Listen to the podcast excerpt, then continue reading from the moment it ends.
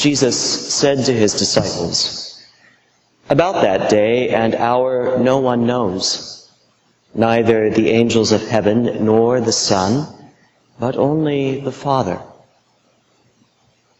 For as the days of Noah were, so will be the coming of the Son of Man. For as in those days before the flood they were eating and drinking, marrying and giving in marriage, until the day Noah entered the ark, and they knew nothing until the flood came and swept them all away, so too will be the coming of the Son of Man. Then two will be in the field, one will be taken and one will be left. 2 women will be grinding meal together, one will be taken and one will be left. Keep awake, therefore, for you do not know on what day your Lord is coming. But understand this. If the owner of the house had known in what part of the night the thief was coming, he would have stayed awake and would not have let his house be broken into. Therefore you also must be ready, for the Son of Man is coming at an unexpected hour."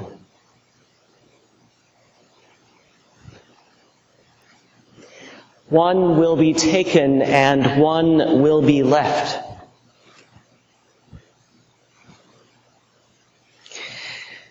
Most of us who have been around know that in the last decade there was a very popular series out of books which were kind of part science fiction, part pseudo-theology, part romantic drama called Left Behind. And those of you who are fairly well acquainted with the varieties of Christianity on the American scene will also know that there is a peculiar strand of Christianity, whether it's post-millennialism or premillennialism or just plain old apocalyptic, I'm not sure, that teaches its members that when the second coming occurs, there will be a rapture. People will be taken up. And in fact, not so very long ago, there was a T-shirt that depicted a cloud of smoke over a pair of sneakers, saying something along the lines, "The rapture has come." Now, it's amusing to us, but as a member of the congregation has told me, and as I have also seen in writing elsewhere, this can be terrifying for young children. A member of this community who grew up in that tradition says one day he arrived home to an empty house, and for a good long moment he was terrified that the rapture had come, and he was left behind. Today's gospel is one of the texts that theology or perspective relies on, but I think it's got it all wrong. Because the parallel that Jesus draws between the 2 women grinding the meal and the 2 in the field is not a parallel which suggests those who are taken are in favor with God. Quite the reverse. The parallel that Jesus draws is with Noah's flood, and the people who are swept away are not the ones who are in favor with God. They are the ones who are taken by surprise. What is it that differentiates the woman left grinding meal and the one who is taken away? The one in the field who is left and the one who is taken away. I don't think it's necessarily what differentiates people in the minds of those who believe in rapture theology, if you will.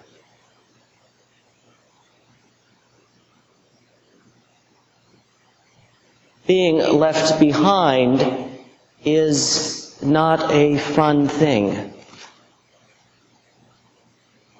This was true of the early Christian community, which probably heard Matthew's words in this form for the first time. Some hold that early Christian community was based in Antioch following the fall of Jerusalem in 70 AD. They would have felt very much left behind, and indeed some of them probably would have known people who were taken and people who were left when the Romans came and completely destroyed Jerusalem, cutting off not only the rootstock for Judaism, but also the rootstock for those early Christians. They would have understood what it meant to be left behind. Or in the Midwest, where I grew up, where a tornado could come through and level an entire block of a town and leave one house standing.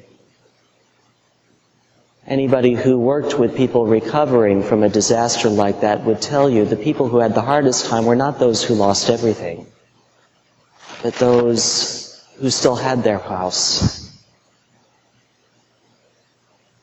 Why us? Why us?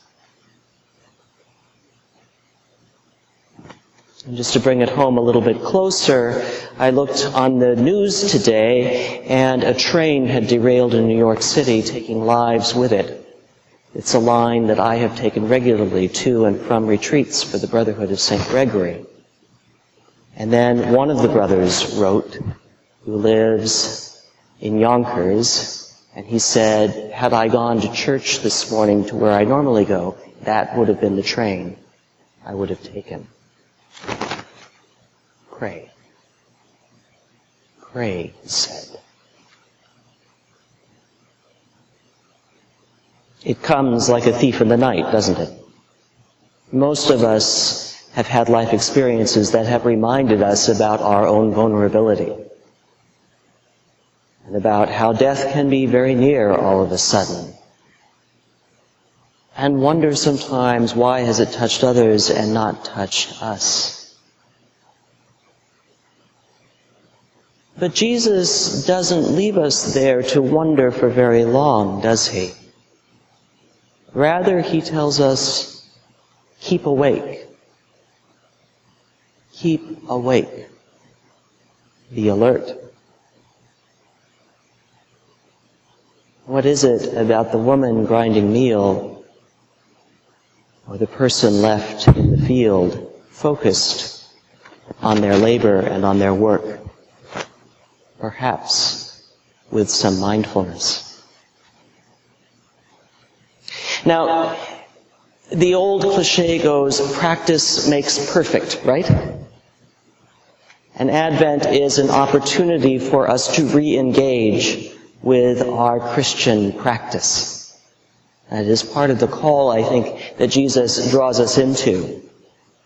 While we are wondering about what it would mean to be left behind or taken, Jesus draws us away from that obsession, that fearful obsession, and back into wakefulness, mindfulness, as another tradition would talk about it, practice. So practice makes perfect, right? My aha moment around that cliché was when Leon Fleischer, who was a great pianist of the last century, a great pianist who incidentally suffered a terrible hand injury and had to stop playing, and then went on to become a master teacher for a whole generation of concert artists. And he was reported to have taught, no, perfect practice makes perfect. When I first came across that saying as I was preparing for a concert career, I thought, what the devil does he mean? Perfect practice makes perfect. How do you practice perfectly? It took me quite a long time to realize what he meant. He was talking about mindful practice and careful practice. But more than that, he was talking about the fact that practice doesn't end in the practice room. Practice continues even when the lights come up and the audience is hushed.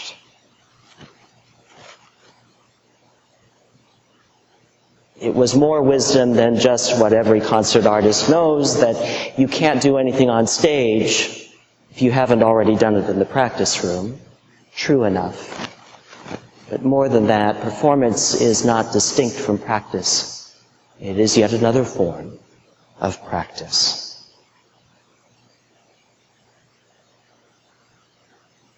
To take it a step further, the great teacher Shinichi Suzuki, after whom a whole school of musical training is named.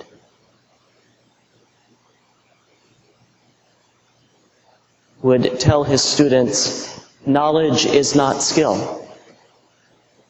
Knowledge is not skill. Knowledge plus 10,000 times is skill. It sounds almost like a Zen koan, doesn't it? Knowledge plus 10,000 times is skill. How many of us can afford 10,000 times of anything?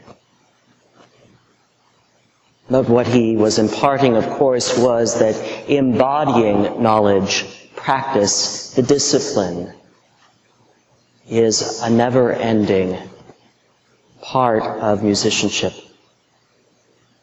Part of what a friend of mine once regarded as the religion for artists. What she meant was practice. And that doesn't stop when the audience is hushed and the lights come up. I have a hunch that's one of the things that Jesus is pointing to in today's gospel. That in the second coming, when the divine performance begins, when the lights come up and the audience is hushed, the practice does not end. Keep awake, therefore. Be ready, Jesus tells us. Practice. Now, knowledge is not skill when it comes to the inbreaking of God's kingdom. Knowledge plus 10,000 times is skill. This Advent, what will your practice be? To keep awake, to be prepared, as the audience is hushed and the lights come up and the divine performance is about to begin.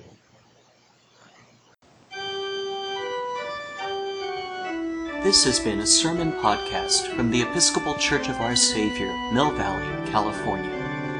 We are a growing, welcoming community for those seeking to deepen their relationship with God and to journey in faith with God's people through the breaking of bread and in service to others in Christ's name.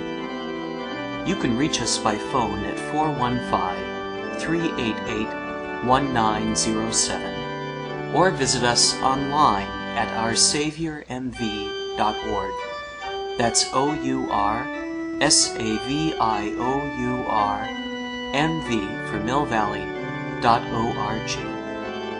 We wish you God's peace, and we hope to greet you in person very soon.